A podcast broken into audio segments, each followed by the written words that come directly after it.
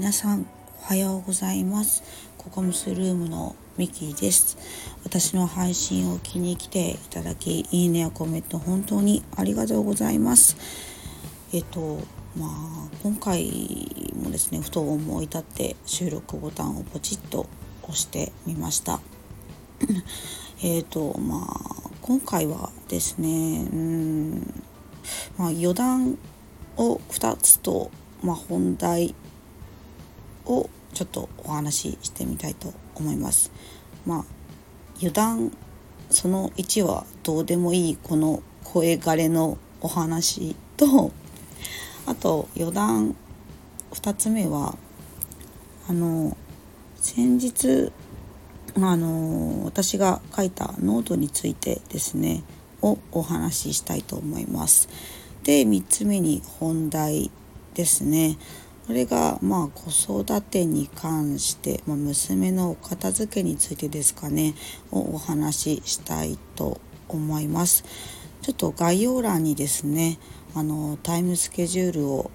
あの書こうと思いますのであの聞きたい場所からあのこうタップして聞いていただけると幸いです。では今回もどうぞよろしくお願いいたします。えっとではまず余談えっと一つ目からいきたいと思います。はい。えっと私の声枯れについてですねなんか今聞き返したらなんかどんだけやねんっていうぐらい声枯れをしているんですけれどもはい、えっ、ー、と、実はですね、えっ、と、まあ、土曜日、先週の土曜日に娘が風邪をひきまして、まあ、それがですね、案の定、移ってしまいまして、先月も10月の初めに移り、1ヶ月かけてやっと治ったところなのに、また、移ってしまいまして、で、そうですね、うん、ちょっとあの声に来てしまって、まあ、咳も出ているんですけども、まあ、そこにプラスして私昨日ですね。昨日の夜あの歌の練習をね してしまったんですよね。あのそうそうそうそう。あの Ado さんのいや言えてないな。Ado さんの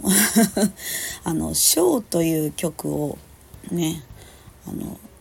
あ歌えるようになりたいなと思ってねずっとリピートして聴いていて昨日なんかちょっと声出しの練習をしていたら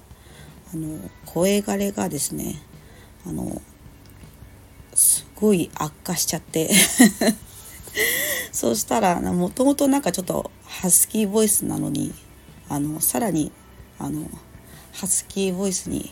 あの磨きがあのかかった感じに なってはい今朝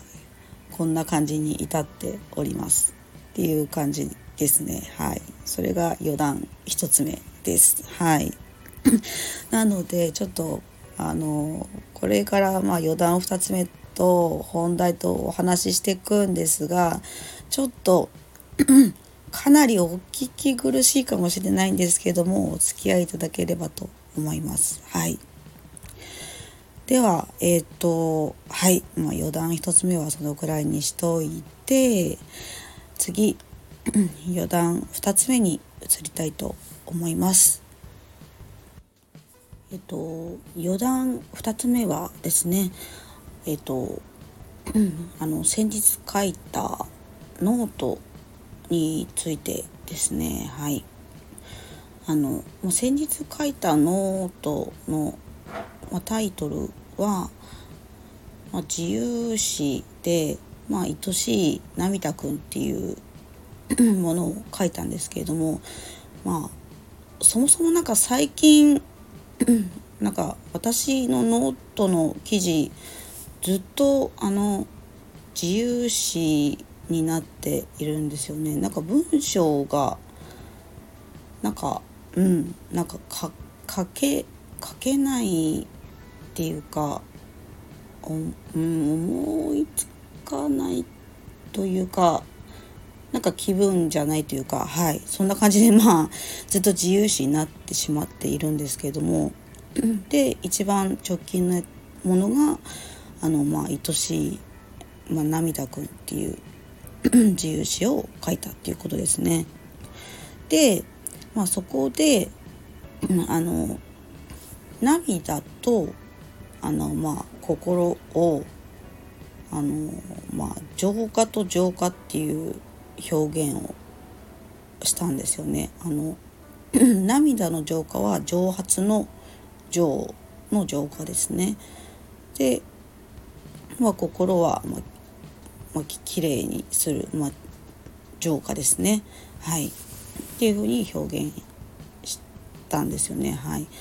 そしたらですねあのあれ？次の日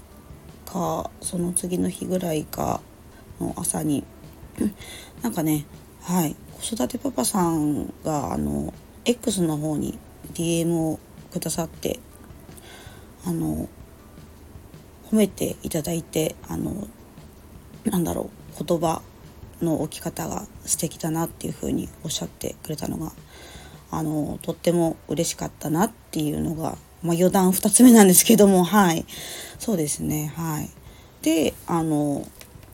まあ、それがきっかけでその火曜日にあのちょっと朝あの X の方でちょっと言葉について言葉の置き方についてあのスペースであの対談をさせていただいたんですよね。はい、でまあ録音はしていないので記録は残っていないんですけれどもはいでえっ、ー、とまあそれと、まあ、子育てのそのお片付けについてを、まあ、スペースであのー、まあ、対談させていただいたのでまあそのお話しした内容を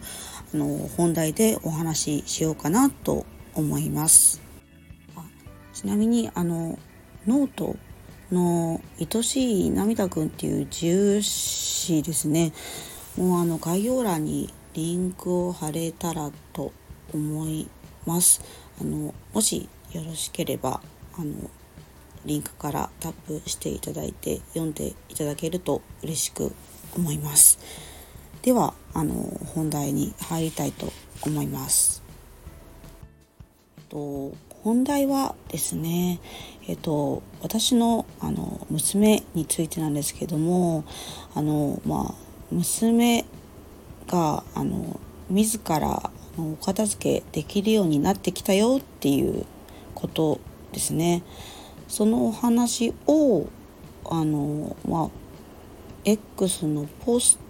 トで投稿してまあそれに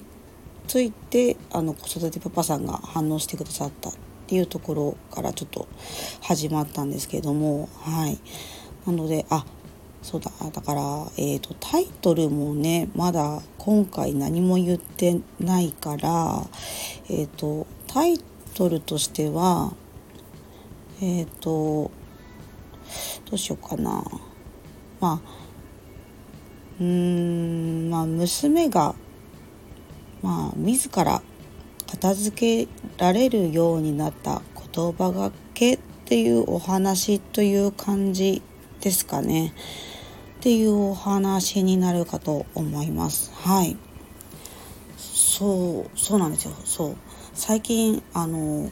私の娘は小学校6年生なんですけれどもようやくあの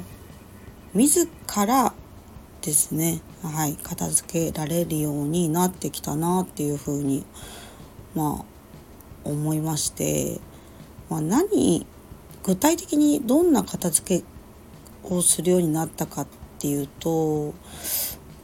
まあ食事の後の食器類を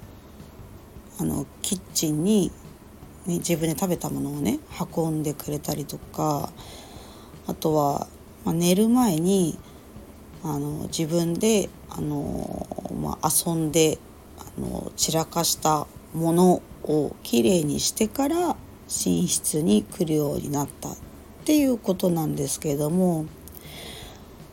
まあ当たり前のことと言ったら当たり前のことかもしれないんですけれども娘にとっては当たり前ではなくてそうそうそうそうそう。そう当たり前じゃないことがこそできるようになったっていうそうその成長感がねすごいなって思ってはい。で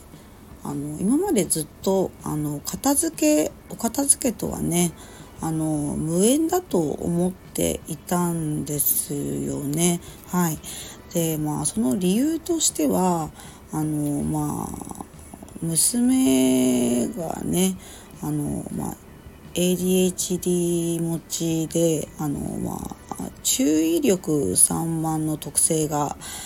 あるんですよね。はい、でこの特性の場合はうんちょっと噛んじゃったな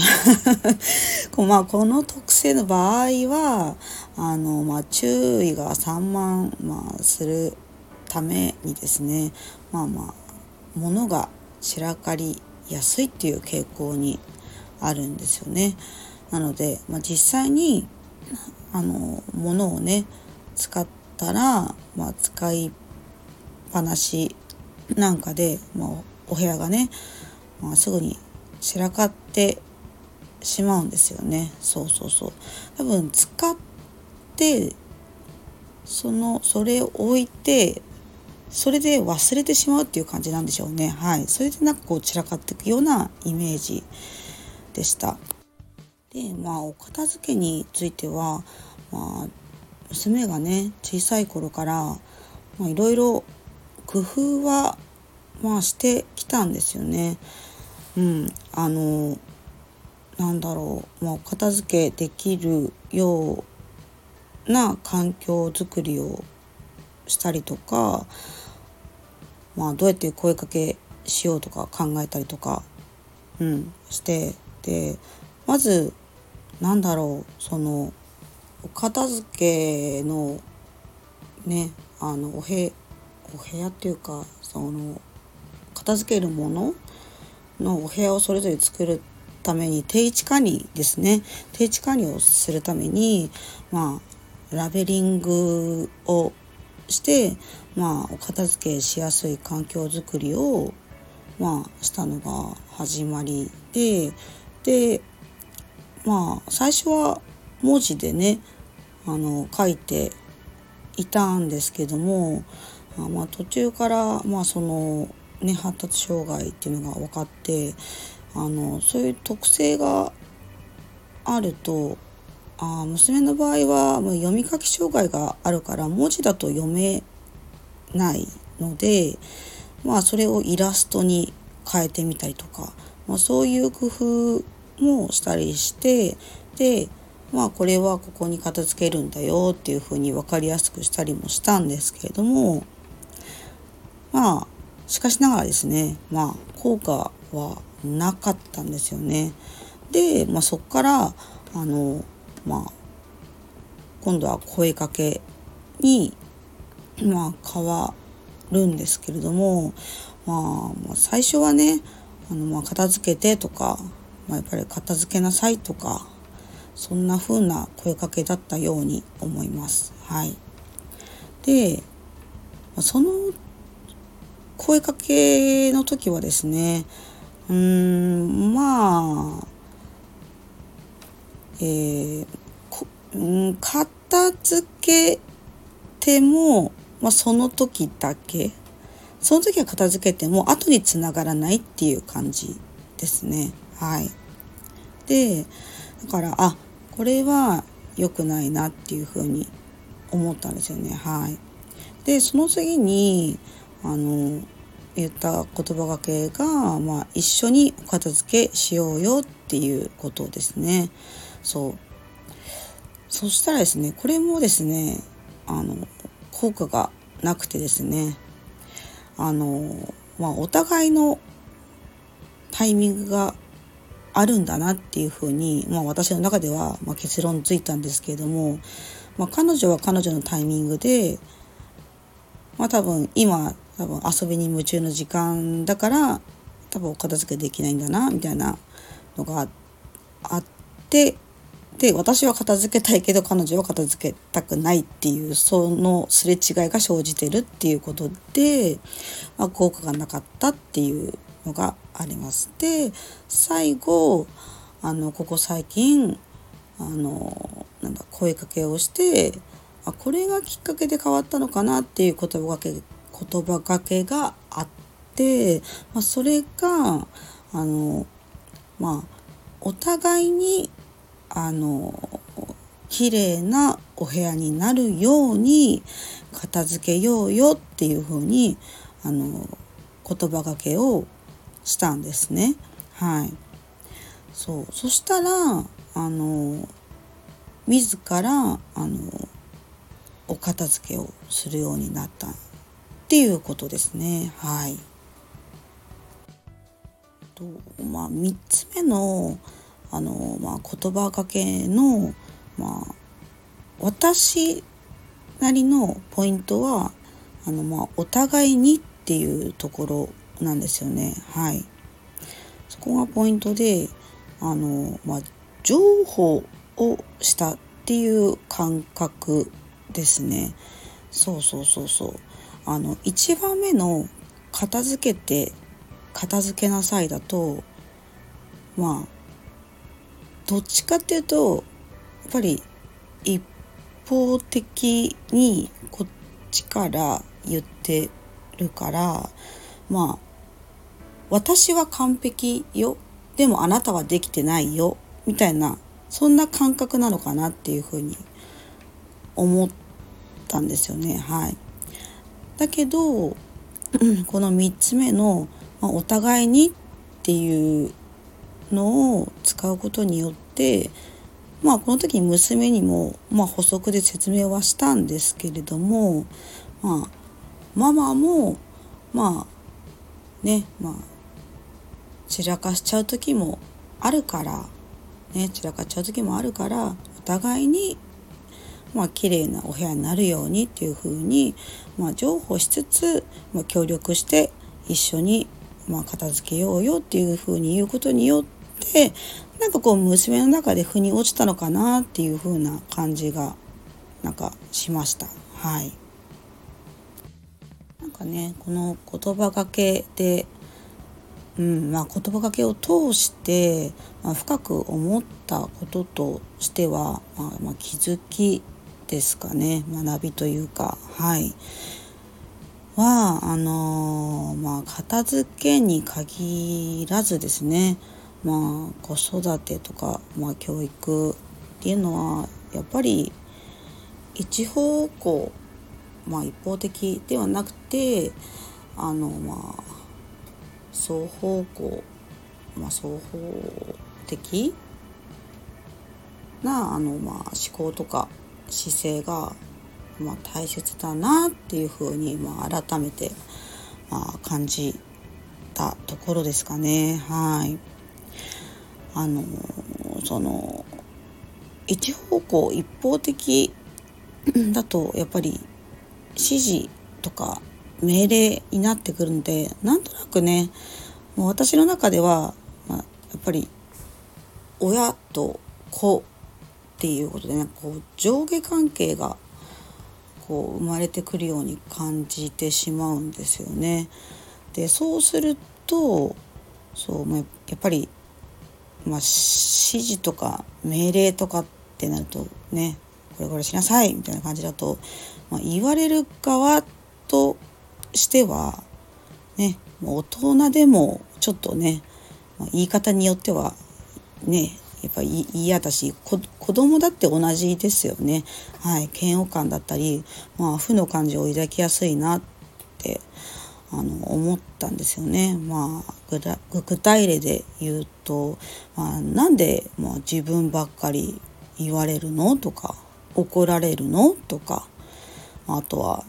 後でやろうと思ってたのにとかっていう反発心とかにもねあのつながったりもねするのかなっていうふうにあの思いました。はい、でそうで考えてまあいくとまあ私自身親自身もねまあ完璧ではないじゃないですか、ね、そうですよね。そうそうそう。まあ人間なかなかねそんな完璧なわけじゃないですからね。はい。いろいろねできない時だってそうそうそうそうあるわけなのでまあそう。まあそう考えた時にまあ、そう一方的に言うっていうのはまあ良くないなっていうふうにあの思ったんですよね。はい。そう。なんだろう。こう完璧じゃない自分をなんかこう棚上げしているようにもうなんか感じたんですよね。はい。なのでまあそうですね。あのまあ一方的一方向ではなくてまあ双方向であの考えた方がいいのかなっていう風な考えにまあたどり着いたんですよね私の中では。はい、それがまあうんまあ協力っていう感じですかね協力してやっていこうよっていう感じではい。でまあお互いにっていう風にあのっていう言葉を使うことであのなんだろうなこう対等な関係を築けるような感じがするんですよね。はい。